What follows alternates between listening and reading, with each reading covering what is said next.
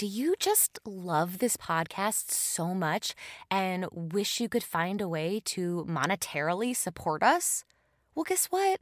Much like NPR, we thrive on support from viewers like you. So if you love this podcast and you want to become a contributor, all you have to do is go to anchor.fm. That's A N C H O R.fm.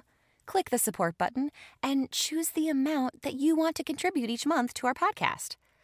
This helps keep our podcast going and it keeps the phenomenal content that you have come to know and love flowing. So, yeah, what are you waiting for? Sign up today. As always, thank you so much for being a listener. We appreciate you, we see you, and we hope you enjoy the show.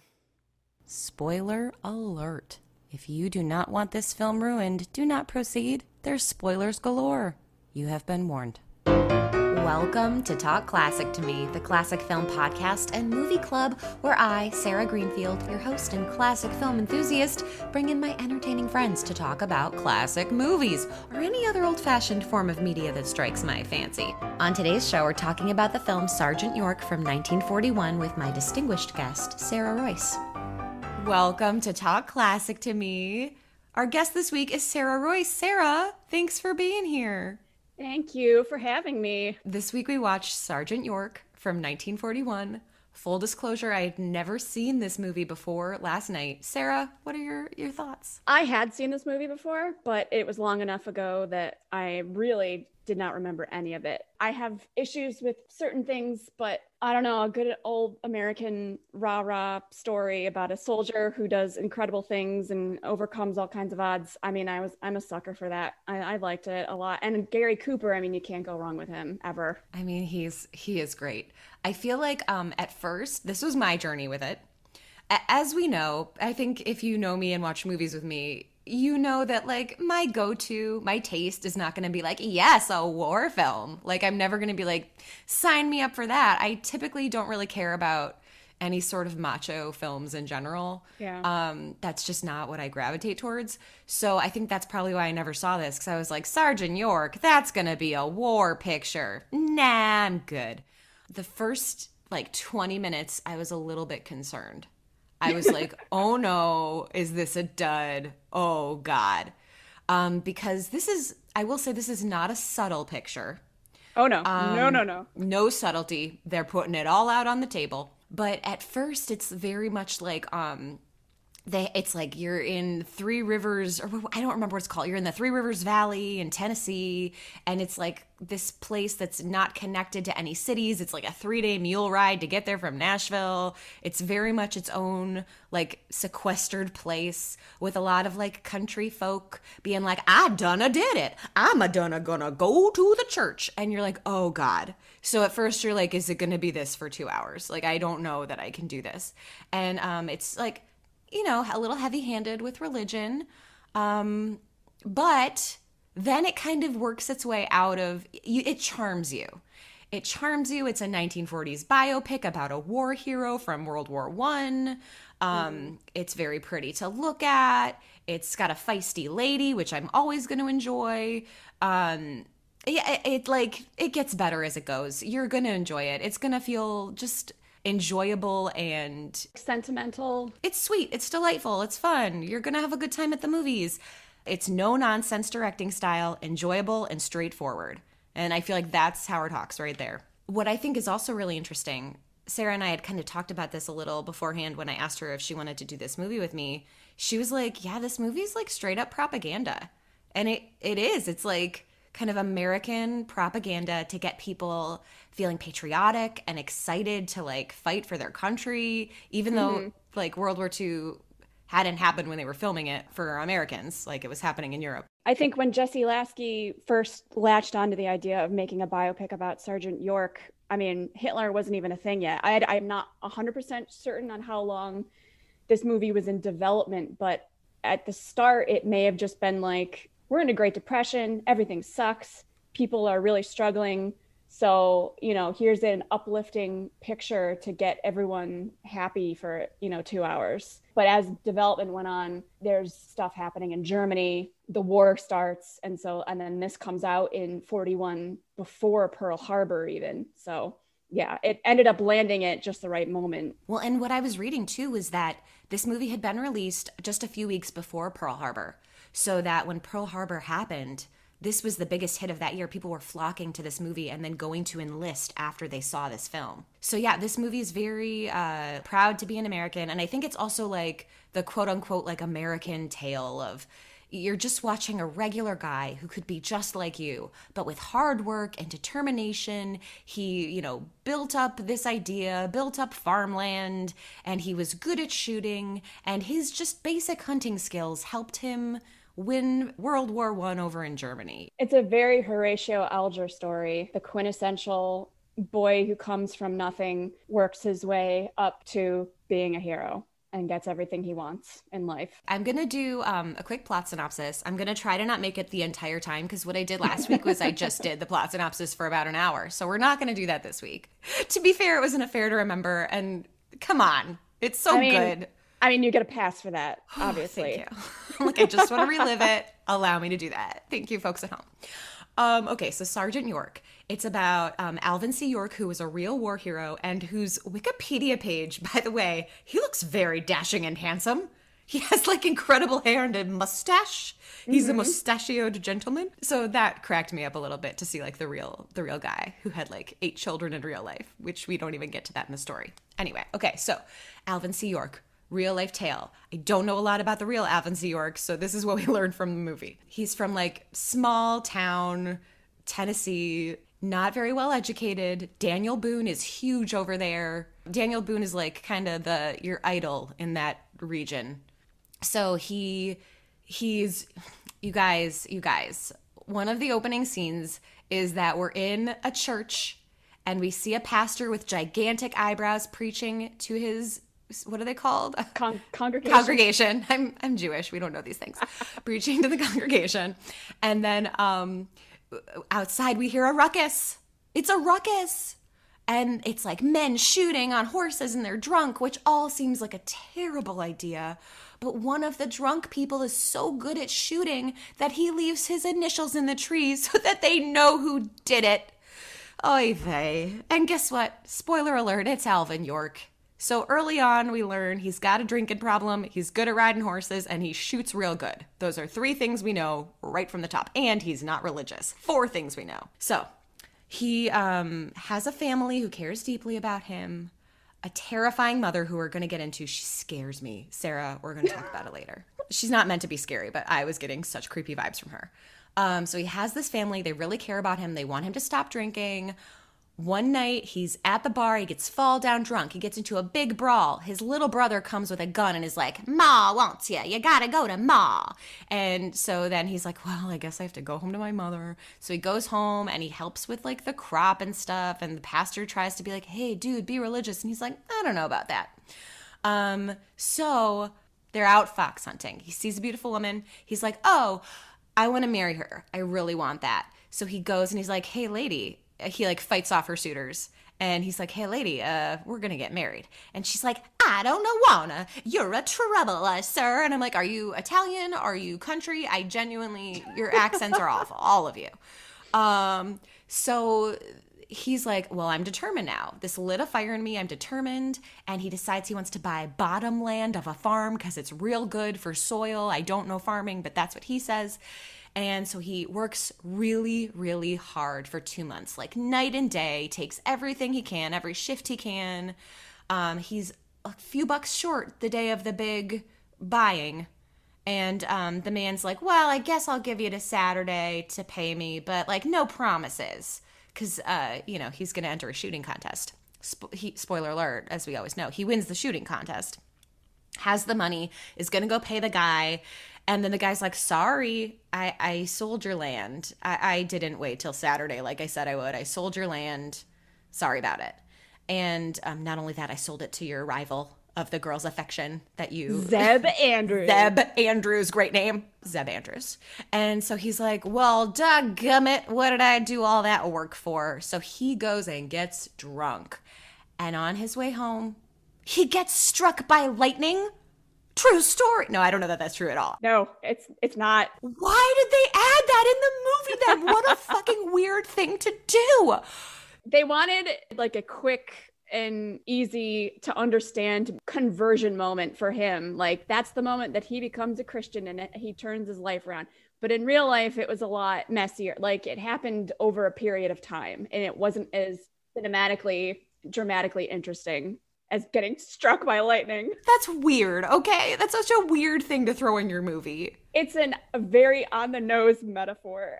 Yeah, the, the Howard Hawks very straightforward. They're not going to mince words about this. They're just, we're getting right to the point. He comes to Jesus through lightning. They don't show like the actual lightning thing. They show lightning hitting a tree near him, and then the next shot is like mud and his gun on the ground, and his gun is burned up, and he's on the ground, and his horse is on the ground. And I was like, oh, please do not have hurt that horse. Please let the lightning not have killed that horse.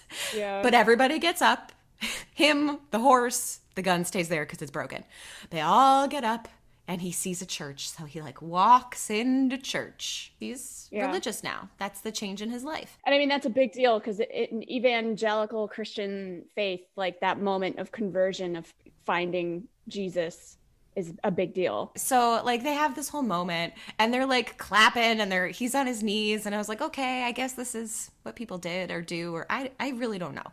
So he's religious now and it actually does improve his life, which is nice. That's really good for him. And um, he gets very well versed in the Bible and he becomes like kind of a pacifist. But then the war happens, World War One happens. And he's like, oh no, I don't want to fight in this war. I'm a pacifist. The Bible says, like, they, they don't ever say the Bible. He just says, like, in the book, right? Yeah, Don't they never so. say the Bible? So he's like, it says, thou shalt not kill. And I'm like, yeah, that's a pretty valid point. Um, and th- the army's like, well, this is the army. So, like, I don't know, you can be a conscientious objector, but like, sir, at some point you may have to kill someone. And he's like, oh, I don't know. He goes into the army. He meets people that are totally different from him, which I love. I love that they end up having kind of awareness about this weird accent. And like he meets like a guy from the Bronx named Pusher, who's like absolutely hilarious comedic relief in some moments when you're like, oh my God, is everybody dying? Oh, let's give the Bronx guy a one liner in this giant war scene. So he meets that guy. He meets like a, just a normal white guy named Bert. Um, I mean, no people of color in this film. I- I'm just going to put that out there. Like 2021 lens, this is a white, a very, very white film. Um, so yeah, he meets all these people that are different from him. He's not like bigoted or a dick about it, which is nice. They all get along. Um, and his like higher ups are like, well, this guy's a really, really good shot. We're gonna need him to like not be a conscientious objector. We're gonna need him to fight. So like, how do we do that? And the main guy's like, I've got it. Let's send him home for 10 days. And when he comes back, he'll fight. And that works. He goes home and he has this really cool scene that's really beautiful with a beautiful background. And he's got like the Bible and the history of the United States. And he keeps going back and forth in his mind about like, what do I do? God, country, God, country. So that's a cool scene. And he comes back and he's like, look, I'll do it. I'll be a corporal. I'll fight in your war. I'll do it. So they go to Europe and the going's rough. And there's this one day in Germany, and I should mention, I do not know a lot about World War One. I'm so sorry. I don't. Oh, we can talk about that. We can Okay, talk about that. good. Because I'm like, I don't, I don't know. Um, so they're in Germany.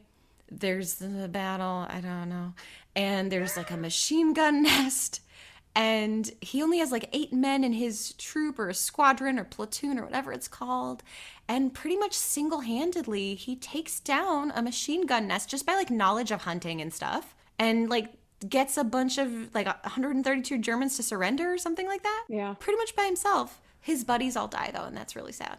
It's a bummer when Pusher gets killed, and you're like, oh, that was Yeah. really sad. Um, so he brings them all back and um, becomes a war hero when he goes home. And they're all like, here, have money for being a war hero. And he's like, no, I don't want to earn money for this. Like, dudes, a lot of people died, and like this, that doesn't feel right to me. But then he goes home, and the government has built him a house, his dream house, and on his dream land, and he gets his dream girl, and they run to the house together. And some cool, notable moments, I think, are I love his battle of like God versus country, of like, I don't want to kill people. Because I think war movies and war war in general gets people so like i'm gonna kill all the germans i'm gonna like it gets them in this weird headspace of like don't you understand that there's another life on the end of that yeah. so um i like that he has that dilemma and i really loved his reasoning at the end when they were like well what made you change your mind about like killing people and what he says is basically like i could see how much harm they were doing with their guns so if I got them to stop shooting those guns, I stopped the harm, is essentially what he says. And it reminded me a lot of this idea of like having zero tolerance for intolerance. Yeah, so exactly, like exactly. that's what it reminded me of. Like, no, you cannot let Nazis and white supremacists spew hate. You cannot allow that. They're trying to be like free speech, free speech. But the thing is, like, any talk like that cannot be allowed in our society. It in a cannot be allowed. society, yeah. In a tolerant society, you have to nip that stuff in the bud because that is not, that only leads to destruction, damage. It is not okay. So that was kind of what I took from that part. Um, yeah, there are, there are really good moments in this film. I, I don't want to shit on this movie because I actually, by the end, really enjoyed it. And I was also realizing I prefer biopics from the past to biopics now. Really? I'm not quite sure why, but old biopics are just so like tied up in a beautiful bow and a little bit ridiculous. And we don't really know the people that they're talking about maybe that's my trouble with biopics now is when I watch them now, I'm like, that's not it. That's not the person. That's not what it was like. This is a lie. But then when you watch them from really, really long ago, you're like, well, I don't know anything about Sergeant York. So this is just like a character. There was kind of a, uh, a trend for a while in the 30s of biopics. Like they did Madame Curie, Emile Zola, Louis Pasteur, Wilson, uh, President Woodrow Wilson. That although that was a little bit later in like the 40s. Well, and then in the 40s they get to American heroes because that it's like Yankee Doodle Dandy, Pride of the Yankees, Edison the Man, and Edison the Boy. So yeah, you're right. There's like this string of biopics that come out around the time. I never put that together, and it's like ranging eras. What I was noticing a lot about this era too is that a lot of nostalgia movies come out like during the war and right before the war. And the nostalgia movies are like based around world war one and world war one accomplishments. So i was thinking of this. I was thinking of like for me and my gal the judy garland movie with gene kelly where they kind of show us like music from the past, good times from the past, but then someone going off to war and succeeding in a war environment and coming home and like getting what they want. Th- that like feeds into the the propaganda essentially of this film. And it's not necessarily negative propaganda. I did think it was interesting like they're talking about the history of the United States, but they're only including the good stuff. And I Oh, think yeah. it's so fascinating that now, from like 2021 perspective, we're like, no, you have to include all of it. How can you learn? How can you grow? How can you change? How can you make amends if you're not getting all the information? Like, no one's perfect. Everyone's history has some major messed up stuff in it. You should also address that because this is just straight up sugar coated history of like, everyone was perfect. Everything is perfect. All men are free. Yay. You know? Yeah. Uh, white men are free. It's interesting because like the 20th century is seen as the American century because that's kind of when the US becomes a world power. And that had been kind of building over the course of the late 19th century with all of our manufacturing and industrial might. We were like raking in so much cash. We became a wealthy nation and powerful figure in global politics. Although there was this overwhelming sense at the same time, though, that we had to stay isolated. Like we were separate. We did not get involved in other stuff. We did our own thing. That was kind of the stance before the US got into World War One. I. wanted to ask you, so like what do you remember from like high school history class about World War One? Thank you for asking. So actually, I don't even think we covered it in high school. World War One was like middle school territory. World War One was like seventh grade, where we also covered Gandhi. So that's a very interesting, hmm. like world studies class. Just thinking out loud. So yeah, we talked about World War One way back then. If you were like Sarah, tell me anything you know about World War One, I'd be like, okay, it ended in 1918. um, it started because of an assassination of the Archduke Ferdinand.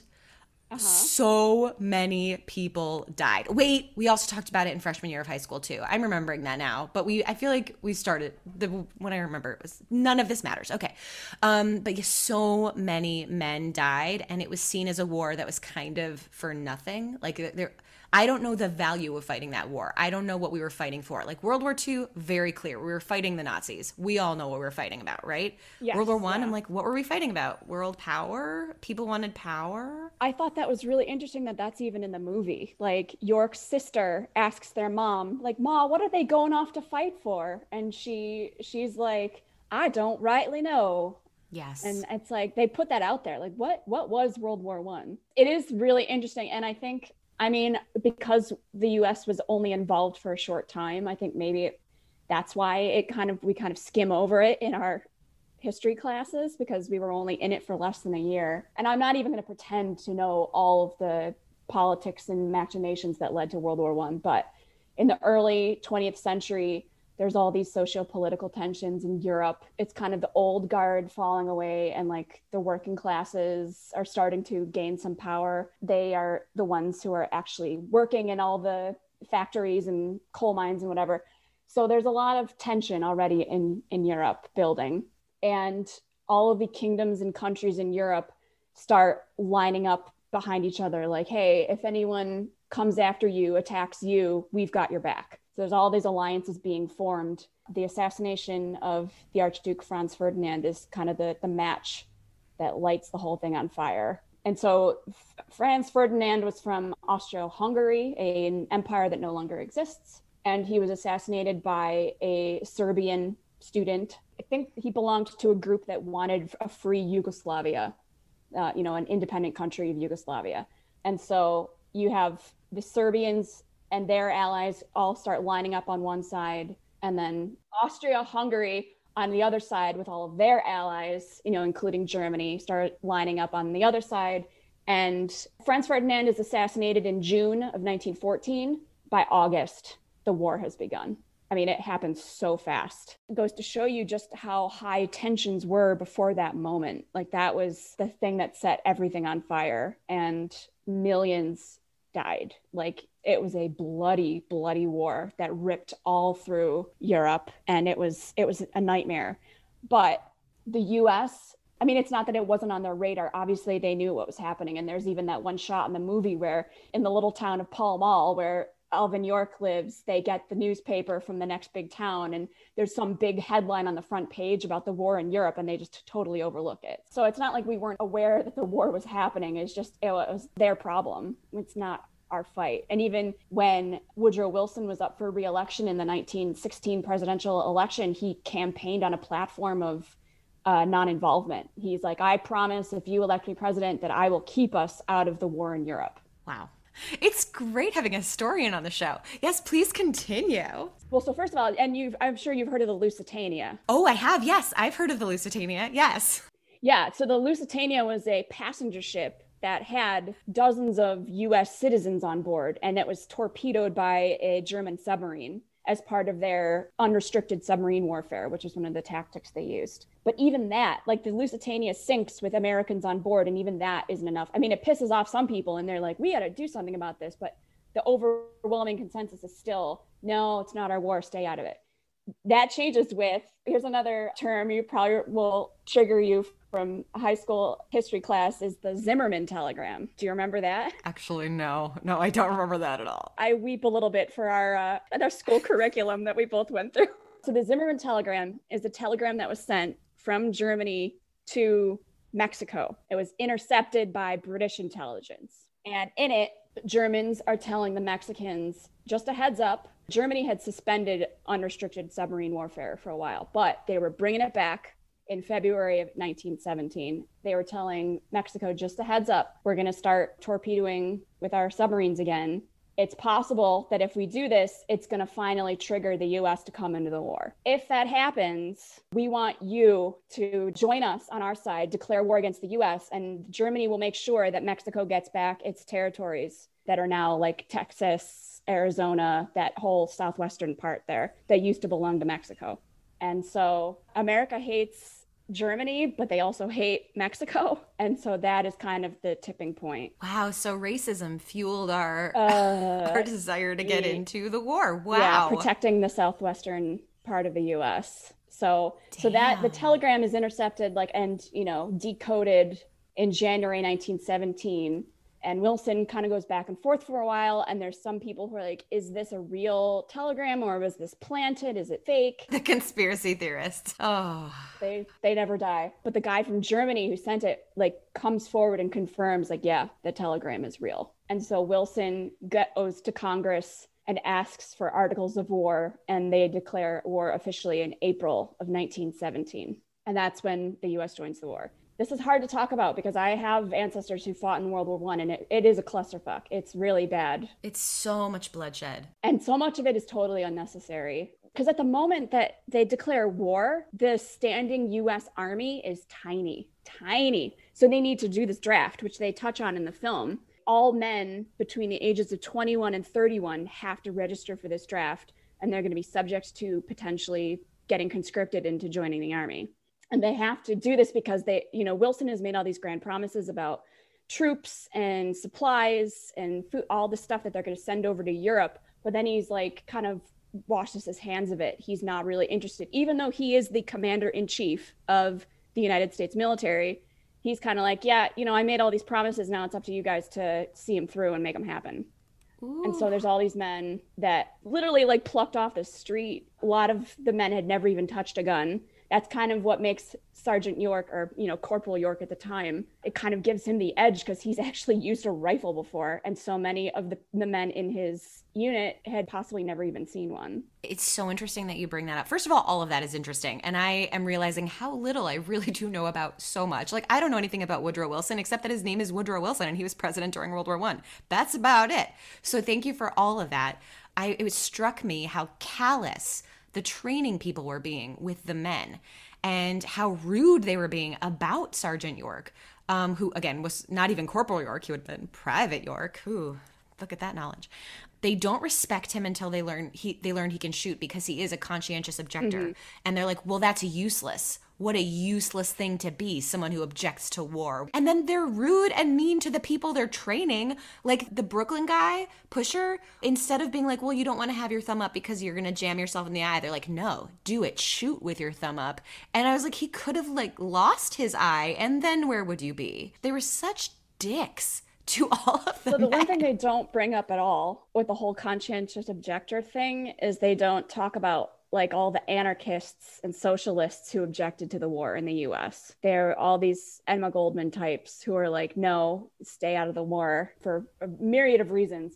And so a lot of them, the, the men in those political movements who w- would have been subjected to the draft are like no i don't want to fight i refuse to fight for you know you capitalist pigs or whatever and so that's why I think that's part of why. Oh, so it's just the subtext. It's not just it. the sense that oh, a conscientious objector, you know, that's like a Quaker or an Amish guy who doesn't want to fight, you know, because it's totally against the pillars of their faith. You also have under that conscientious objector umbrella all of these socialists and anarchists as well. So. Whoa, Sarah, thanks for adding a whole layer to that he apparently has that taint on him like oh conscientious objector. He's a troublemaker. But it's kind of like if you talk to him for five minutes and hear anything he says. You're like oh a simple simple man. Oh shucks. Yeah. The tone of the film is so interesting because we have this like setup of it's a it's comedic a little bit and it's very sweet and it's very wholesome and heartfelt.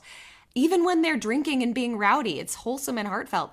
But then you get to the war scenes and they are not joking around. We go to the war and we see the war. We see people dying. We see the body count. It's machine guns, it's explosions. We are really put into that world for about 20 minutes. And it's really jarring compared with the rest of the film. But also, I think it's good that we have the juxtaposition of it, mm-hmm. like the contrast of that. And I also know that, like, Howard Hawks, the director, they mentioned right up front, like, Gary Cooper gets top billing before the name of the film. But right after that, before anyone else is named, this says a Howard Hawks production. This is Howard Hawks. This is his film and he fought in World War One. And I know that he trained pilots. So I think this was a very personal thing for him. I don't think he he fought for a very long time. He got into training pilots, and I know, according to him, he was like itching for action, so he wasn't really like Sergeant York. I personally figured that his friends would probably die because they were comedic and lovely, and we need to see what what was lost.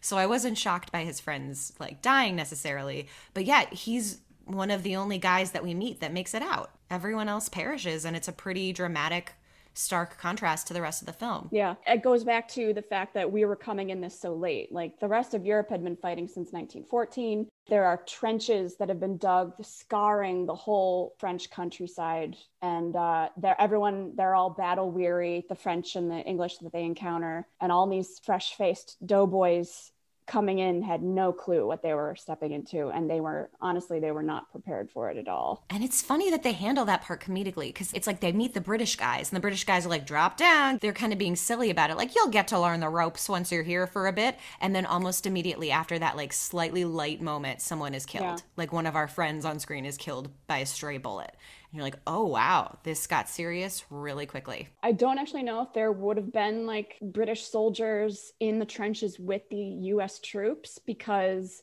I mean, at that point, the original idea was that the the doughboys, which is the nickname for the U.S. soldiers coming in, they would be like auxiliary and support troops for the the British and the French soldiers that were already there. But Pershing, who was the commander of the American Expeditionary Forces, he was like, no, we are not anyone's sidekick. We're Americans. We're going to do our own fighting. So it's possible that the presence of those, you know, a handful of British soldiers in that one scene is just a nod to less so to World War One reality, more to 1941 reality, where Britain had already been at war with Germany since 1939 they you know london had been bombed and you know they had been under attack for a couple years at that point already.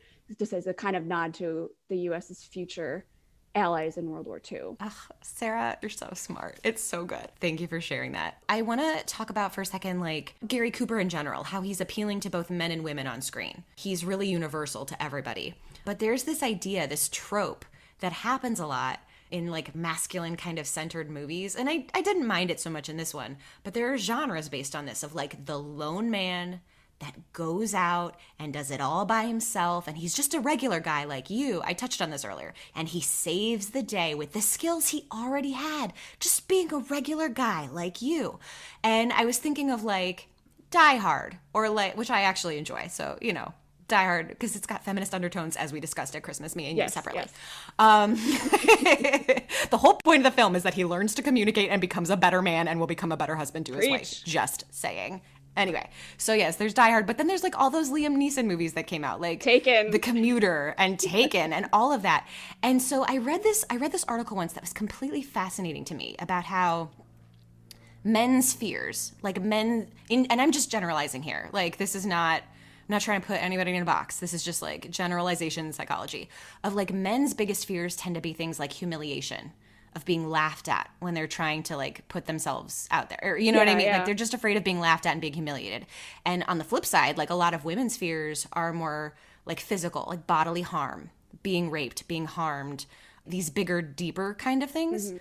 I feel like movies like this for men are kind of like what rom-coms are for women because when people are like first of all, stop talking shit about rom coms people in the world. Like, stop degrading them because, like, women are the stars of them and you think they're silly and stupid.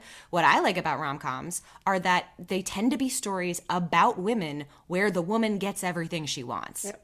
So that's why I like rom coms. And so I think this is the flip side of that.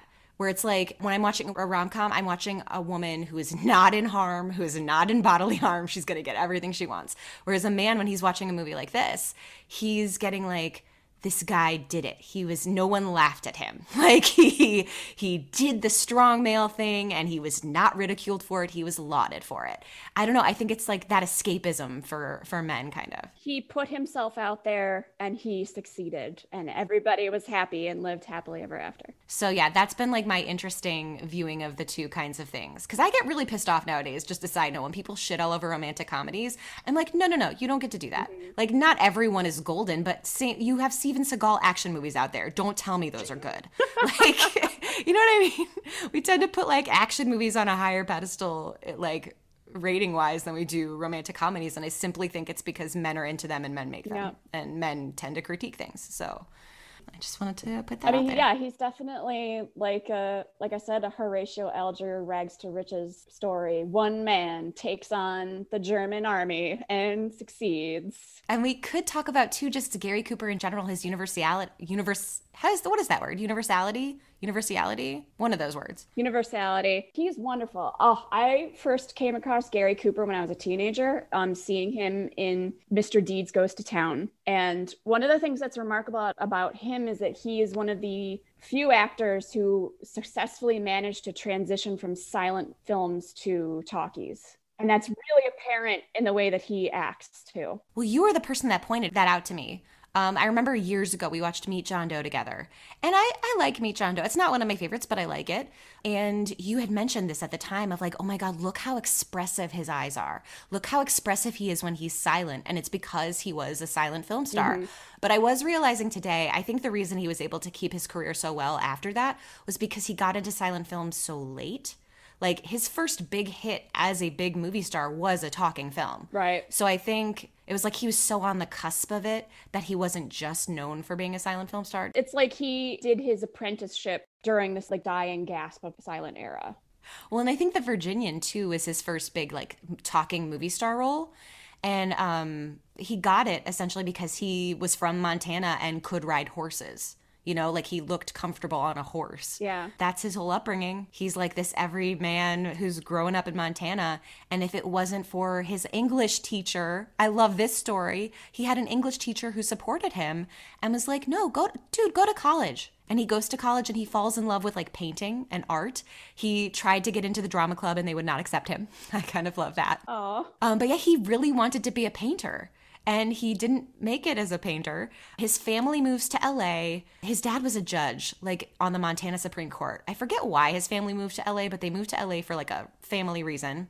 And so he followed them out there, and some of his buddies from Montana were working on a film set as extras and stuntmen. And he was like, well, I guess I could do that too. And he kind of falls into making movies. And I love this whole idea of like Gary Cooper wants to be a painter and instead ends up being Gary Cooper. Yeah. like, ah, oh, my dreams not totally fulfilled. But yeah, he he gets into silent movies because of being able to do stunts like riding horses because he did that in Montana. So I did not know that Gary Cooper was from Montana, but that makes sense. That's the thing in the 30s with all the, you know, MGM movie stars and the other studios churning out all these movies featuring you know, people just like us. You know, like Clark Gable is from a small town in Ohio. Um, Carole Lombard's from Indiana. Like these people are just regular type folks. Gary Cooper from Montana, you know, they're not super glamorous, out of reach, rich people. They're they're just like us regular Americans. Well, and you had mentioned the quintessential point in his career, which is when he does Mr. Deeds Goes to Town, um, which is a Frank Capra film, but it's like the first of a series of films where they portray a new kind of hero, which is like the everyman hero. Gary Cooper is famous for playing the quote unquote champion of the common man. Frank Capra said every line in his face spells honesty. He's one of those actors that like puts his personality on top of the character. Like it's not a Meryl Streep thing to do. Like Meryl Streep is going to become another person, right? But Gary Cooper is always going to be that like movie star of like, this is me naturally putting myself on top of this character. And it's still fun to watch. That was the whole thing. Like, you got pigeonholed into a role, and it wasn't seen as a bad thing. It was like, yeah, Errol Flynn is going to play the adventurous swashbuckler and Gary Cooper is going to play, you know, the guy who could live down the street from you in your Midwestern town. Who is incredibly tall and handsome, just by the way. Side note. Just a very handsome man who lives down the street from you and who might not be too bright, but is world wise. He has intuition. Intuition is such a big thing. Like, he knows what to do, he's got his gut feeling. I also do want to mention before we even had this talk, if you were like, Sarah Greenfield, what do you know about Gary Cooper? I'd be like, oh my God, dude had affairs so many affairs. So like it's hilarious to me that Frank Capra's like honesty is written all over his face and dude is just like sleeping with everybody. Oh my god. Okay. So it's funny to me because we still all love him. I mean, it sounds like he was of his time. Like all of these men of this time were kind of just a little bit terrible, and that's just the thing, you yeah. know? But he, he doesn't sound awful. Like there are no really terrible stories about him other than he had so many affairs with so many women, um, especially famous ones like Ingrid Bergman, Clara Bow. So yeah, this, to me, if you were like, "What do you know?" I'd be like, "That's what I know about Gary Cooper." was he like married and sleeping with other women or was he single and sleeping with married women It was a mix. So sometimes he was married while he was having an affair, and sometimes they were married while he was having an affair with them. Mm. That's it was a lot of those kinds of situations over and over. Okay, so I do want to name maybe some of the movies that Gary Cooper was in for the people at home. Um, also, do you have a favorite Gary Cooper movie, Sarah? i like meet john doe i like it very sweet and of course um don't forget meet john doe has the great barbara stanwyck in it as well Yeah, I mean, I like it. It's just, I think I talked about this on Sunset Boulevard, where it's like you have your favorites that are like a part of your heart and soul, and then you have movies where you're like, I liked that. That was good. It's not like, you know, a movie that makes up my essence, but I Sure. enjoyed it. high noon high noon is phenomenal That's on my list. High Noon, to me, I think that's probably my favorite movie Gary Cooper was in. It is such a mind blowingly good movie, and you don't expect it. You're like, Am I in for a Western? And then they're like, No, no, no. You're in for this suspenseful feminist masterpiece. Get ready. It's so good, you guys. I think we're going to do it on this show at some point. Um, but then I would say probably this is very dorky, but I think my actual favorite, like if I just wanted to watch a movie on a Sunday or something, I would put in Ball of Fire. Um, Ball of Fire. I love Ball of Fire. Ball of Fire is basically Snow White and the Seven Dwarfs. It is. It is Snow White and the Seven Dwarfs, but with Barbara Stanwyck and with Gary Cooper, and he would be one of the dwarfs. It's lovely. I that was streaming for a while on Netflix. I feel like I watched it five times before it went away. also Howard Hawks directed. So there you go. But yeah, that's my true Gary Cooper movie. But some of his other movies are, I think we actually named all of the ones that I have written down. Um, High Noon, Sergeant York, Mr. Deeds Goes to Town, Meet John Doe, Ball of Fire, Pride of the Yankees, Today We Live. And um, what's cool about Gary Cooper in general is he was a movie star for an insanely long time, like a successful movie star. He made movies from 1925 to 1961 and he was like a star the whole time. Like his career doesn't really ever lag or go down, you know? He was a major film star for that long. He could do a lot of different genres. I don't think he was necessarily the most talented, like I said, like Meryl Streepy actor, but he was very good at being like kind of honest in front of the camera with his emotions, mm-hmm. putting his personality on top of the character. So that's what that's why he's so successful because he has the ability to do that. Yeah, absolutely. And again, he's he is incredibly handsome. It's just a fact. There's a reason in putting on the Ritz that they reference him. Trying hard to look like Gary Cooper, super duper. Those are lyrics in a song. I did not know that. Well, Sarah, you did not go to musical theater camp for eight years of your life, so why would you? Sadly, I did not. So, Howard Hawks is the director. He's originally from Indiana. He has an insane amount of movies. Leonard Maltin, the film critic, uh, called Howard Hawks the greatest American director who is not a household name. He worked in all genres, super versatile. He covers it all. So I would say these are like his films that he is famous for. I feel like his first big screwball comedy is 20th Century, which, if you've seen the musical on the 20th Century, that's what that is. I actually, Sarah, we saw this movie together. I don't love this movie as a movie, but I love John Barrymore in it. He is so fantastic. But the movie itself, I'm like, whatever. But him, he's great. So he does that. He does His Girl Friday. Oh my God. He does Ball of Fire, To Have and Have Not, Lauren Bacall's film debut, The Big Sleep. I Was a Male War Bride, Gentlemen Prefer Blondes, Rio Bravo, El Dorado, Red River, and then his earlier films are The Dawn Patrol, Scarface, just by the way, and The Crowd Roars. Oh, and I skipped Bringing Up Baby. Does Bringing Up Baby, which, funnily enough, was a huge flop when it came out, and RKO fired him because it lost so much money. But then he went on. The next 11 films he made were all hits, every single one of them. So RKO, you messed up. Yep. You messed up, RKO. And he's also, while very much not a feminist, let's say, he also um, portrays a lot of strong female characters who become defined as the quote unquote Hawksian woman. So they're very like outspoken, bold. But in general, I don't feel like his films are necessarily feminist. But he does have some strong ladies representing in his films. Um, he never won an Academy Award competitively. Interesting. He won it um, honorarily in 1974. He was really good friends with John Ford, the director, and they're often compared to each other. And um, Orson Welles had a quote about like Howard Hawks is great prose and John Ford is poetry. but they're kind of they have similar film styles. But I prefer Howard Hawks because he has better female representation, and that is my personal stamp. He was relevant for a very long period of time. His backstory is a little obnoxious. I, whenever you find out an obnoxious backstory, you're like, oh, he did nothing wrong, people at home. Don't get so scared. He's from Indiana. His family's super rich. They moved to Pasadena. He went to Exeter. He went to Cornell. Uh, he did fight in World War One. Like Gary Cooper, just kind of randomly fell into Hollywood stuff. Um, he met a cinematographer, Victor Fleming, the famous Oh, yeah. cinematographer. Um, he kind of met him. Victor Fleming got him a job as a prop boy on a set uh, and of a Douglas Fairbanks picture or something like that. And he was very resourceful, uh, worked his way up. But here's the thing: he he wants to be a director and he wants to start his own production company. And because he is rich, he can do this. So like.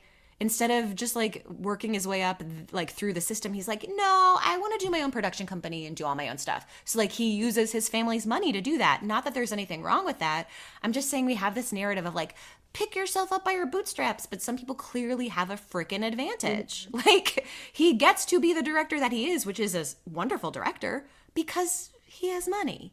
You know, like let's acknowledge that. The playing field is not level. Let's just say that. Yeah, he's not exactly Billy Wilder coming, you know, fleeing Nazi persecution in Germany, immigrating to a new country and starting over. almost every week I feel like I'm telling the story of a director that fled Germany that was Jewish and that was like learning a new language, starting over, making incredible art. Like this guy's life is like everything was going pretty good. I'm like a cushy white dude. And uh, things just kept going really good. Not that there's any problem with that. I'm just saying let's acknowledge it, you know? Also, it's annoying because he's like buddies with like Hemingway and Faulkner, and I'm just picturing that like gross bro circle of like, dude, we're so smart. Dude, we're like the smartest. We're like we're like so good at this. That's like what I picture. Back from that era when like authors would come into Hollywood to write screenplays. Like F. Scott Fitzgerald did uncredited rewrites on the Gone with the Wind script. Right, but so did everybody. Almost every single person of that time has uncredited Gone with the Wind on their resume. All the production notes from Sergeant York are, I believe, at USC in their archives. And so you can like mm-hmm. look through and see everything, you know, all the shoot days and all that stuff. And uh, apparently, there were some days where Howard Hawks didn't show up to set because he was uh, off drinking and gambling at like Santa Anita racetrack or whatever. One of the things that I read was one of his fellow college students was like, I don't remember him coming to class. I remember him drinking and partying a lot. and so that really tracks. I feel like that's what a lot of them did. Like, there's so, I feel like I've encountered that story so many times. Well, it's funny. You just reminded me. One of the other things I read was that the first time he got to direct when he was pretty young was because the director didn't show up for work that day. And he got to direct, I think it was Mary Pickford Oh in a scene in a film. And of course, it's uncredited because it was like the other director. But I just think that's so funny that that's how his first gig happened then. Mm-hmm. Like, because the director didn't show up. And he would do that too. Yep. Also, oh, I'm so feminist. I'm sorry, I am. But I'm like, if a woman pulled that shit, or if a person of color pulled that shit, they would be like, you're fired. But like, if a white man does it, they're like, no, it's great. You're a genius. You're an artist. You're brilliant. I just want to put that out there. Creative process, bro. And I already mentioned earlier, he's famous for like a no nonsense directing style, enjoyable, straightforward, very actor focused, very few takes. Um, so it ends up being pretty fresh. It really seems like this movie was made for him then, you know, with his World War One experience and also this being a very straightforward, uncomplicated, unsubtle story being told about an American hero. The Gary Cooper Howard Hawks matchup seems pretty perfect for telling this story. And Gary Cooper won an Academy Award for Yeah. this. He won Best Actor for this performance. Mm-hmm. Which leads me to this next point, Sarah. Let's discuss the accents, please. he wins Best Actor for this, but oh my God, this whatever Southern accent this is that no one has the same accent, and it's the I'm a coming, I'm a going accent. It was so distracting to me. First of all, that no one had a uniform accent. I'm gonna make a proclamation right here, right now. I think that the only people that are allowed to use this accent, the I'm a gonna, I'm a dunna, I'm a whatever it is, are musicals. I think that unless you're a musical, you're not allowed to do that. I'm just saying it. Because all of the musicals that I can think of that are good have it, and you don't care because it's very heightened. Yeah. Like Oklahoma does it. Annie Get Your Gun does it. And I'm sorry, the Native American representation in that is terrible. I'm so sorry. But like besides that, yes, Annie Get Your Gun. And then um like Seven Brides for Seven Brothers, Calamity Jane. I love all of these musicals and it's just stupid enough to work. But if you want me to take you seriously in a movie, this fake accent that I don't know that anyone really ever talked like this is very distracting. The production worked directly with Alvin York, like, and he would visit the set. He was the one who said, I want Gary Cooper to play me or else the deal's off. Yeah. I didn't know Yeah. that. Wait, so did he really talk like that, Sarah? Is that real? I don't know, but I would think that if they had direct contact with him and listened to him speak, and like Gary Cooper got to know him, I assume as part of you know researching the part, it doesn't make sense that they would be like, okay, well, even though I've met him and he sounds like this, I have decided that my Alvin York is going to sound like I'm a gonna, you know. Well, that would be the writers because I was picturing them writing it down that way. So it's like the actors saying the lines the way the writer wrote them, but then not doing an accent to it. It's just like, oh, I'm going to say the lines as they're written, and everyone's going to say them differently, and there's going to be no uniform accent. he was a stickler for like having them show it the way it actually happened and like warner brothers was really careful about getting releases from all the people like because everyone they mention is real. They're all real people. Those are all his like real um you know fellow soldiers and the commanding officers and all that buxton was his commanding officer and Wait, Sarah, did he really then go to the Bronx? he rode on the subway I love that all that's real. I thought all of this was going to be so fake. So a lot of that stuff really was real. Well, and also the guy who played his pastor, I think, was a stickler for wanting to be represented in an accurate and, you know, not insulting way. And so, all that said, I feel like if there was that high a level of dedication to truth and reality, then maybe maybe he did actually talk like that, but I don't know. Oh dear lord. I think it wasn't so much about like getting the accent right as getting like we're country people mm-hmm. right. So it's like maybe they're like, oh, we'll let we'll let all this slide. None of that stuff matters. The people at home will get it. Whereas uh, like me today, I'm going like, oh my god, why do you all talk differently if you're from the same town and you've never met anyone else? So that's just me being so so so picky, um, and just their accent being really stupid, um, and contributing to me being terrified of the mother. Which again, I feel like we have not totally unpacked this. I want to get back to the mother. We will get to her, but please continue on educating me about this production and about the real Alvin C. York who had the great mustache. Like, what else do I need to know, Sarah? Well, he didn't really come to prominence until a story was written about him in the Saturday Evening Post, which was like a huge magazine, news magazine, had a massive circulation. There was this writer who was kind of going through Europe, I think just after like Armistice Day, the end of World War One. And he was kind of collecting stories that he heard about combat experience and all that with the US soldiers. And he came across Alvin York from Fentress County, Tennessee, and he wrote a story that got published in Saturday Evening Post. It was just the story hit all of the quadrants. Poor rural guy, poorly educated, but Christian God-fearing man pulled up by its bootstraps. Like it hit all the beats that you need to hit for a good old American story. And that kind of story, I think, was the probably what brought him to the attention of Jesse Lasky, the producer.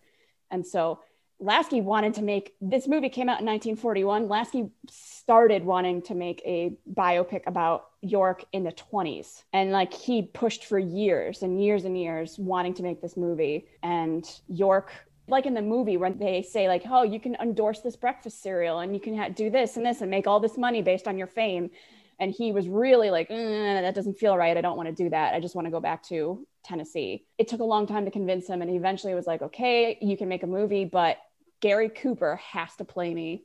He insisted on that even though alvin york at the time that he was drafted was 29 years old and gary cooper is like 40 it's so weird seeing him like with the two actors who are supposed to be his brother and sister. They're not siblings. They're father and son. Like that's not his brother.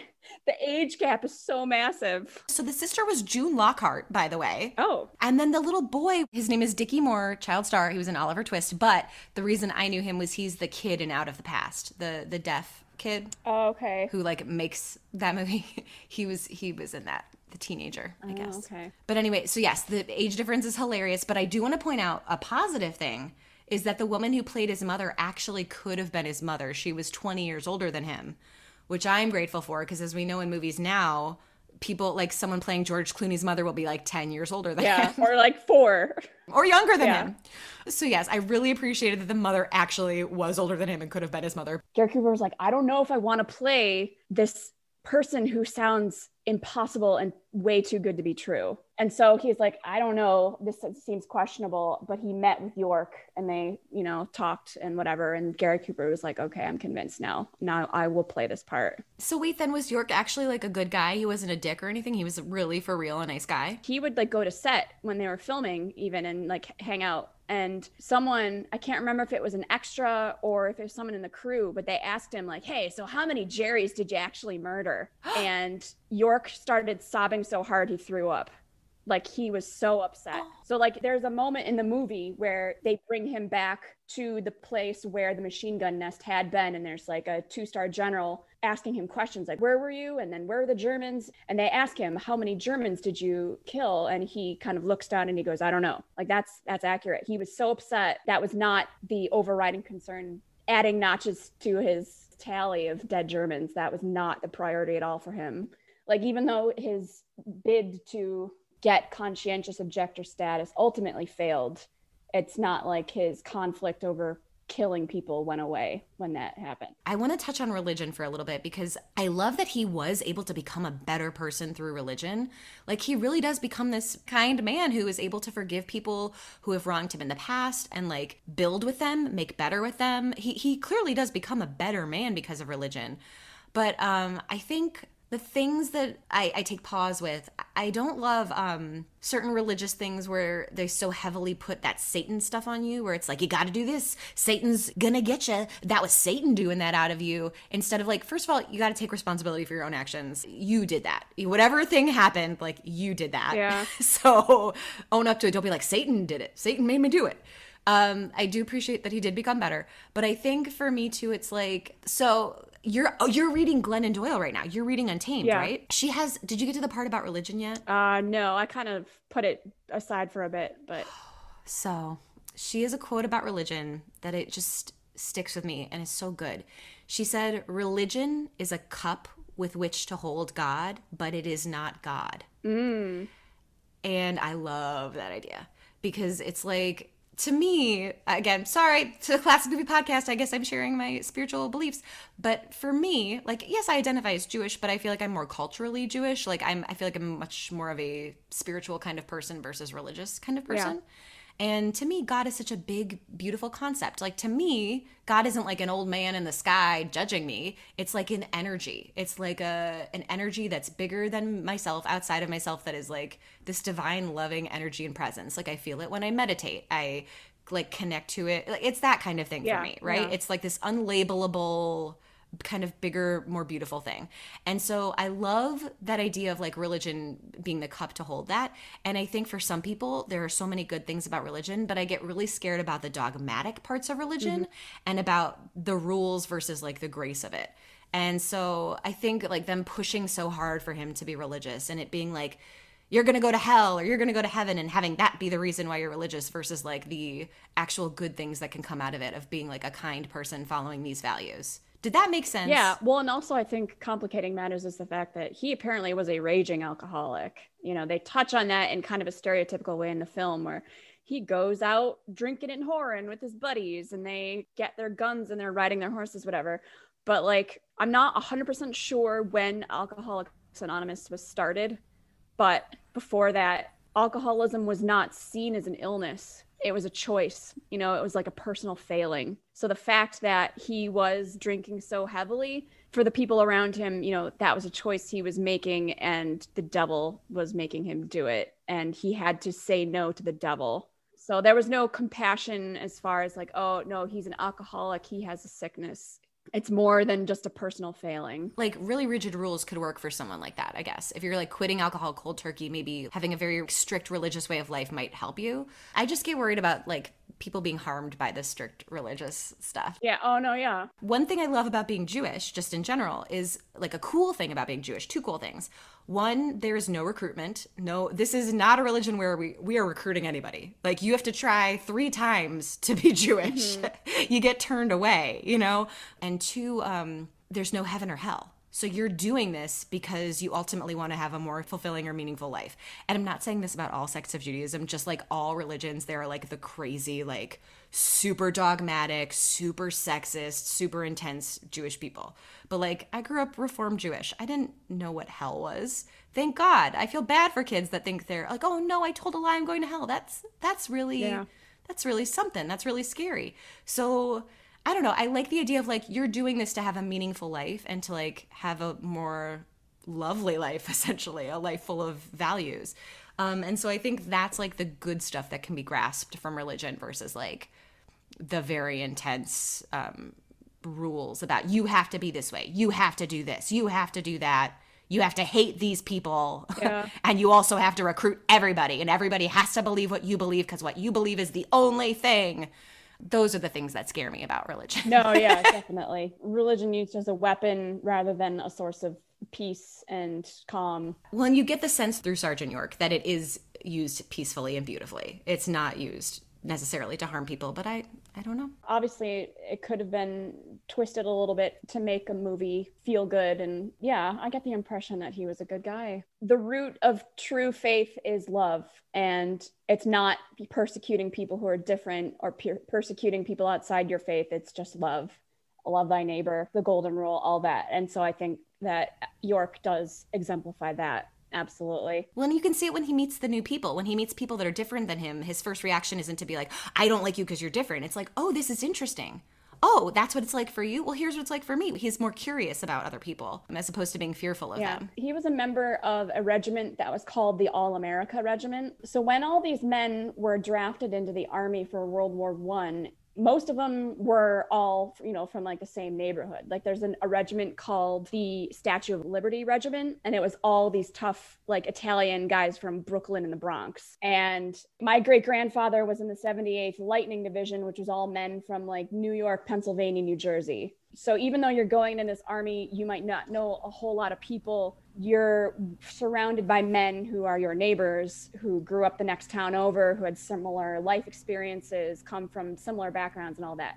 And I think they really did make an effort to um, have that be the case across the board, but not in Sergeant York's regiment. So his regiment was called the All America Regiment because they were from all over the country. It was the 82nd the division he belonged to, and they were pulled from all over. Like he was from Tennessee, he was with guys who were from the Bronx. Yeah, that's where the nickname came from. And so that kind of thing did probably lead to conflict as far as like he's a country hick. They kind of lean into that in the movie. Like he's some backwoods hick who's like just barely literate and kind of you know talks in that aw shucks I'm a gonna accent and Well, and doesn't have access to like even news. Like in that early scene, they talk about how, oh, that newspaper's three days old and only one guy in the town is getting a newspaper every now and then. Like they don't really have a perception of the outside world as much because they're so just in their own town and their own people. So he's suddenly you know thrust into this situation where he's surrounded by men from all over the country all different life experiences and different backgrounds Even though you can have different backgrounds and be from different places, if you make a turkey call, someone will pop their head up and you can shoot them. that was real Oh, that God. was real no, Sarah. No, really? okay the scene where york is explaining to the men he's got he like lines up the i think they're bullet cartridges he lines them up and he's like all right these five guys are coming at you which one do you shoot first and he tells them you shoot the one in the back first and then you work your way forward and it's exactly the way you hunt turkeys that is exactly where he got it from from hunting turkeys in fentress county tennessee aim for the one in the back first and that is exactly But what, what about did. that gobble thing, Sarah? That's what I don't understand. He goes so. First of all, they show the turkey shooting early on. There's a lot of themes throughout that they keep bringing in. So they're like Daniel Boone. They keep talking about Daniel Boone. And who do you think you are, Daniel Boone? Yes, he does think like yes, he becomes a hero just like Daniel Boone. And then they do like turkeys come up a lot too.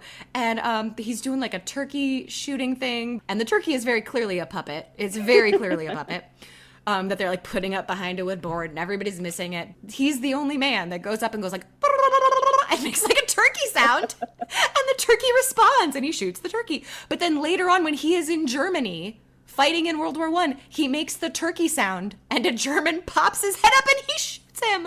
And I was like, this is disturbing, but also comedic a little bit. And also, did that really happen? that I don't know about. But I mean, imagine you're in a machine gun nest and all of a sudden you hear a turkey. Wouldn't you be like, what the hell? Insane. Also, I feel like we haven't really talked about the woman that plays his wife. Like, she's your kind of your Hawksian woman, Gracie Williams, played by Joan Leslie. She was in Yankee Doodle Dandy, Rhapsody in Blue, The Sky's the Limit. Those are some of her famous films.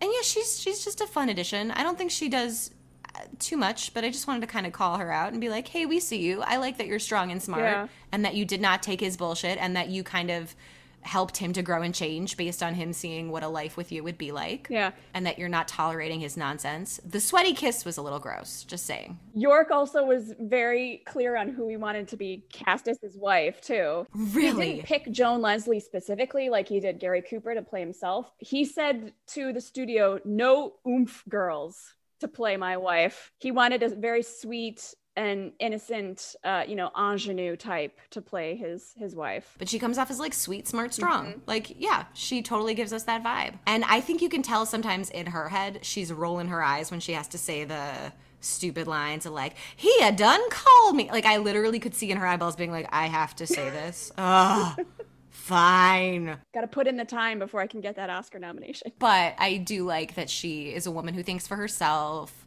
makes choices for herself. They, she could have been like a throwaway character, and they didn't make her a throwaway character, so I appreciate that. She really did play a part in York ultimately turning his life around, you know, moving away from being a, a raging alcoholic to a responsible man who was a pillar of the community, Well, I mean, her and Lightning striking him, obviously. obviously, as one does. Yeah. So they end up having eight children and I guess like a very happy marriage. And he came from a family. So in the movie, he only has like two siblings. But I guess in real life, he had like 11. Or he was one of 11 or he had 11 siblings. He was the third. The two oldest had already, like, you know, moved out and gotten married and all that. And I think they didn't even live in the area anymore. They'd moved farther. So Why would you move from that area that's totally restricted and far away from everything? scratching my head on that one. I think it would stress me out to live in a place where you couldn't like get a doctor or you couldn't like, I don't know, to be that far from people, I guess. I think that would scare me. Yeah. But we're city people. I know I'm such a city person. It's there's certain things about that life that I can't even fathom. But I mean, there's people who live that way and they like it and they they're that's the way they want to live their life. The nature's beautiful. The community was lovely with each other, I thought. Yeah. There wasn't even that much judgment. Like there was some, but I felt like everyone, even when he was an alcoholic, everybody still kind of got along. They refrain from calling him out on it because of his mother. And his mother is such a God fearing Christian woman. She's in that first scene when they're, you know, in the church trying to have a prayer meeting. And then he's outside with his buddies shooting up a tree trunk. So you brought her up naturally, Sarah. Let's get into this woman. The actress, her name is Margaret, is it Witcherly? Wycherly? Sure. I don't know. She was a stage actress. She was in White Heat, Random Harvest, and The Yearling. Sarah. She terrified me. Okay. I'm shocked to hear that. Why? It wasn't her part. Her part was totally lovely and fine and cool. This actress in particular feels like she should be in a horror film. She is cr- she she reminded me of you know that I I don't watch scary movies, but you know like The Nun. She reminded me of like The Nun. Oh the first shot that we see of the congregation is like her and her face is like I'm going to kill all of you. Like she has this very intense creepy way about her. She says all of her lines in the creepiest possible way that she could. I just got like a major paranormal horror vibes from her throughout. She terrified me. There was even a line that she I, she said once that I wrote down. I was like, "You could not have said that scarier. You were terrifying." But yeah, there's just something so creepy about that actress. See that I did not get that vibe from her when I was actually sitting and watching it, but I can see how you could make those conclusions about her. Yeah. I wrote, Ma terrifies me. All of her line readings are like a haunted house. But she's like, don't be afeared. She's just, girl, you should have made your living in the 60s, 70s, and 80s horror films. You are terrifying, just naturally. Your presence is haunting. That's how I felt about that. So she's haunting, and then her son George is cool as a damn cucumber, like 15 year old Marlon Brando. Like, what? What are you gonna say about it? I'm gonna be in a gang. I'm cool. The, Those the, the two little vibes. brother is like carrying around a rifle that's taller than he is. I guess she was trying to evoke like this woman who's lived this tough, tough life. The Yorks are not bottomland farmers; they're topland farmer or upperland. I can't remember how they put it. They called it topland, and I was like, oh my god, these are this is like so homoerotic right now. Topland is where all the like rocky bad soil is that doesn't get enough water, so it's really tough to grow crops up there. So they're just like hard scrabble poor farmers and nothing they do can get them ahead. She talks about how her husband, Alvin's father, tried to buy bottom land and he was never quite able to make it. It's because it's so hard to do. And she just is like burnt out. She's told she had 11 kids everyone is barely educated because they all had to leave school to work on the farm and they're all still poor even with all that. So she's just like i'm over it son. I also felt like when they shot her from the side she wasn't as menacing. There was something about a full frontal shot of her like when she would speak specifically. She just i don't know came off as creepy. But i do see I know that was not the intention. I feel so bad. It is not the actress's fault. That was just what she invoked from me. And yes, they do portray that, all of that that you're saying, as the character. They really do get that across. I was just being like very ridiculous. As an actress, she made some interesting choices. That's a great way of putting it. The two scenes that were my favorites personally one is the echoes there's this moment when he's with his younger brother and he's working so hard and he's having doubts about things and he just shouts out into the void like I can't do this. What am I going to do? Like, I don't know what to do. And his voice is echoing and coming back at him. And to me, that was just such a relatable moment. I think everyone has felt that way at some point or yeah. another because he's been working so hard and he's short of the money that he needs for his land. And it's like, I don't know what to do. I don't know where I'm going to get this money. I just, I love that. And it's kind of like, well, I don't know, but like, I'm just going to settle in and keep going. It wasn't a giving up moment. It was just a, almost a reaffirming, like, I don't know where I'm going to get it I'm gonna keep going. I'm gonna keep trying. And the echoes that come back to him are also very telling. Z shout like, I can't do it. And the words that echo back at him are, do it, do it. Like, you know, don't give up now. Keep going, keep going. that makes that moment even better. I wasn't even picking up on that. That's I mean, it genius. wasn't it wasn't every single time, but that was the one that stood out to me. And then obviously the other special moment is I love that we live inside of his head when he's having this inner battle of thou shalt not kill versus like I want to do right by people and by my country. Um, and so you hear the opposite voices of the people in his head, and they end up boiling it down to God, country, God, country. And it's the preacher saying it, and it's his captain saying it. So the preacher says God, the captain says country he's sitting on this beautiful mountain looking out at this beautiful scene backlit gorgeously with his dog. And it's just like such an americana moment. Mm-hmm. it's such like a it felt very iconic to me. And in my head i was like you can have them both. I almost was waiting for him to like look up at the camera and be like god and country. I thought that was a very beautiful moment really well done. We've talked about this movie not being very subtle, but even for not being subtle, there's still something. I loved the idea of someone saying his work is like good prose because yeah, it's not subtle, but it's still good. It still hits home and it's still artistic. Absolutely. And that may have been a conflict that a lot of those soldiers had just because like what were they fighting for there was no like american democracy wasn't under threat it was all like stuff going on in europe over there like the george m cohan song says i'm sure a lot of young men were in that position of do i fight should i the promises that Wilson had made about the number of men and the number of uh, weapons and all this stuff that they were going to be shipping over to Europe, they were so extravagant and it was just such a rush trying to get everything together that there were US soldiers who did not even get their guns issued to them until they were in France. Like while they were in the US at their forts, which many of them had to build the forts. Like they would report for duty and find just like an empty field. They would march around on the parade grounds holding plywood cutouts in the shape of rifles because they didn't have them yet. The production, you know, hadn't ramped up enough to the point where they could actually issue every man his rifle. Do you know the death count? I know it was insanely high. I don't off the top of my head, no. Um, let's see.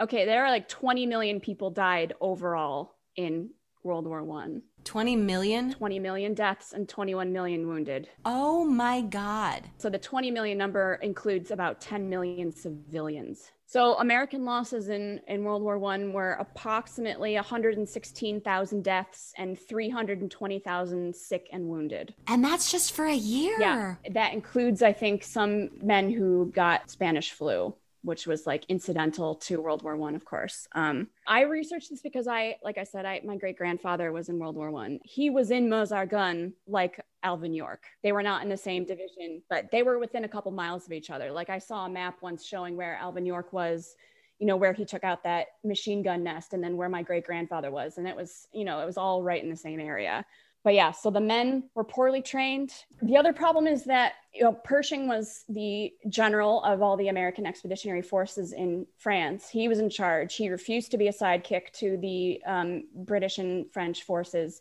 The problem is that Pershing had a very outdated idea of what combat was like. Like he was an old school soldier. When he was coming up, war was rifles with bayonets fixed and it was horses and wagons bringing in supplies and all this stuff. World War One is like, I think you could argue it's the first modern war. And so imagine all these American soldiers coming in with their rifles that they barely knew how to use. They have some ammunition when the supply chains are, you know, not stopped and bottlenecked. They have their bayonets and they maybe have some grenades and they're up against Germans who have covered the fields with barbed wire. They have grenades, bombs, mustard gas. They've got planes flying overhead, firing on everybody. They have machine guns that just like let loose and they can kill like dozens of soldiers in one fell swoop with those. I mean, they were just totally outgunned. Pershing had this idea that, like, you know, an American boy with a rifle running forward towards a German has to win because he's an American and he's got that it factor that the Germans just don't have. And so that whole scene in the movie where you know there's that German machine gun nest and all the US soldiers are start charging towards them and the Germans are like, "Oh no, the Americans are coming." I mean, the Germans were not afraid. You know, yes, at first it was like, okay, we've been in this war for a while, we're getting tired out. And now there's all these fresh troops coming in. Uh oh. But once they saw how poorly trained the US soldiers were, they were like, oh, these guys are barely more than cannon fodder. So many men died that did not have to. The actors that they cast as the Germans were often skinnier and smaller or very handsome like that German general has like a very nice face and he's very put together. And I was just noticing that they're trying to make the Americans look like beefier and stronger um, in casting. Before the Meuse Argonne campaign, like the Germans were in the mindset of one more solid push and we have won the war. This territory they're fighting in the Meuse Argonne is the Meuse is a river um, and the Argonne is a forest. And so it's this like beautiful, picturesque valley, which is still to this day scarred by all the trenches that were dug. Sarah, I just realized something. Sergeant York comes from a valley and then he goes to a valley in Europe and succeeds there. It's a valley to a valley tale. Yeah. Also, I'm really grateful you can pronounce that name because I did not know how to say it. I still am not. I'm not saying it on my own podcast because I'm scared to get it wrong. M-. The weather was horrendous. Like there was rained out in fog, impeded a lot of the visibility that affected the supply lines like i said. So they had trucks that were supposed to be coming in with uh, you know food and ammunition for the men but the rain would churn up the roads and just turn them into pure mud pits. And so like there was bottlenecking and all this stuff. And so the men are poorly trained they're poorly equipped they're just being thrown at these lines of entrenched german soldiers who just mow them down. In that respect york stands out not only because he had this did this amazing thing where he kept his cool and was able to capture over 130 Germans, but he knew how to shoot and so many of those men did not. They were just like thrown out there and told like go get them soldier you know so in the divisions that were pulled from more rural parts of the country like there were sprinkled throughout men like york who did know how to shoot and did have some know-how and whenever the germans encountered them there was the sense like oh wait we were wrong. We thought these guys were little more than cannon fodder. this guy actually can shoot. Uh oh. And then you get, there is some worry there. And what I do think is interesting about York is I feel like a lot of times in the action hero thing, he's going to be like, yeah, I know I'm great at shooting. I'm the best and I'm the top. And so what's appealing about York for everybody is that he's not like some egotistical, like macho jerk. He's like, I don't really believe in this. I'm doing it because I have to. I really just want to like live better values than this. So I think that's also what makes it more special than your average basic like action kind of movie without a lot of soul. What he did was really remarkable. And the fact that he's awarded the Medal of Honor in the end, think of all the hundreds of thousands of men and women who have served and defended our country.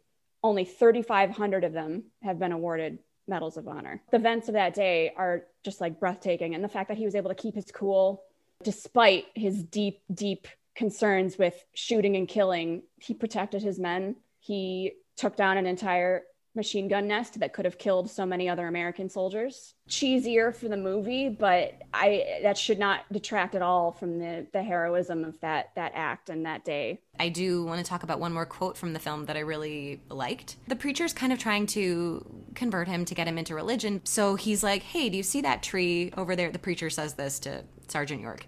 You can't see the roots, but they are holding it up just the same. How this beautiful big tree has these really deep roots.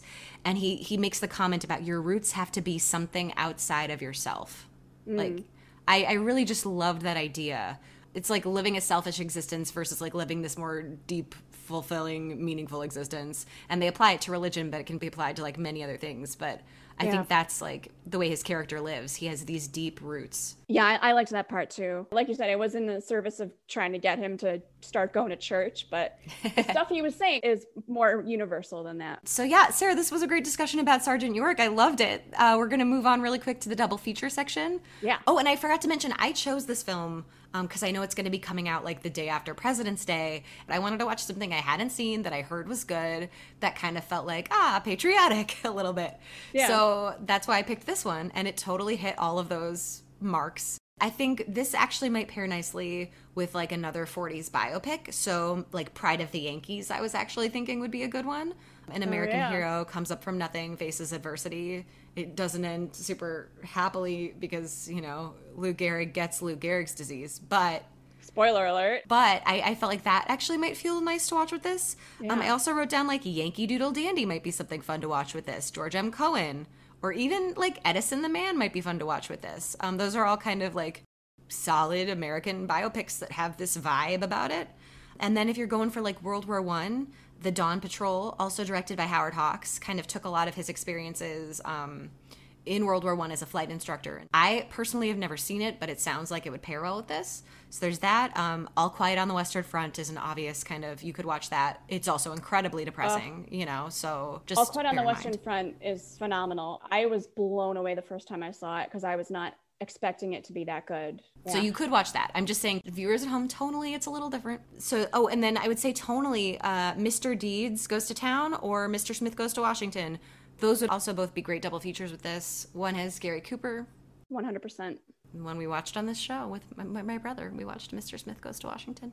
Yeah, I went in a little different direction. I was thinking a good pairing with this if you're in the mood for Americana and American history and American figures. Young Mr. Lincoln with Henry Fonda. Well, Sarah, that's almost what we watched instead of this. Like it was between those two movies. I love Young Mr. Lincoln. Well, we might watch it next President's Day. Um, but yeah, those all all of those double features totally valid, totally work, are good, solid movies to watch. Yeah, Sarah, do you have anything you want to add before we go? I was so excited when you said you wanted to watch this because York was at Argonne part of the Meuse Argonne campaign where so many Americans died. My great grandfather was there too. He was one of the lucky ones. He made it home. A lot of those starry eyed doughboys did not come back home. Yeah. So. so, kind of putting it's hard to not sound callous on a podcast when you're talking about these kinds of things, you know? Yeah. Um, but yeah, that's I think that's important too. I I was about to make my joke of like when we started, instead of Sergeant York, I was like, Sergeant, you're boring but then it really grew on me and i'm so glad that we watched this um, mm-hmm. and i i did enjoy it i had a good time national film registry selected it for preservation so yeah everyone thank you so much for listening sarah thank you for being a guest thank you for having me and we'll see you next time on talk classic to me You have been listening to Talk Classic to Me with Sarah Greenfield. That's me. My guest this week was Sarah Royce. They will be featured on our Instagram page. If you enjoyed our show, please introduce a friend and show them how to subscribe. And don't forget to follow us on Instagram at Talk Classic to Me. Thanks for listening.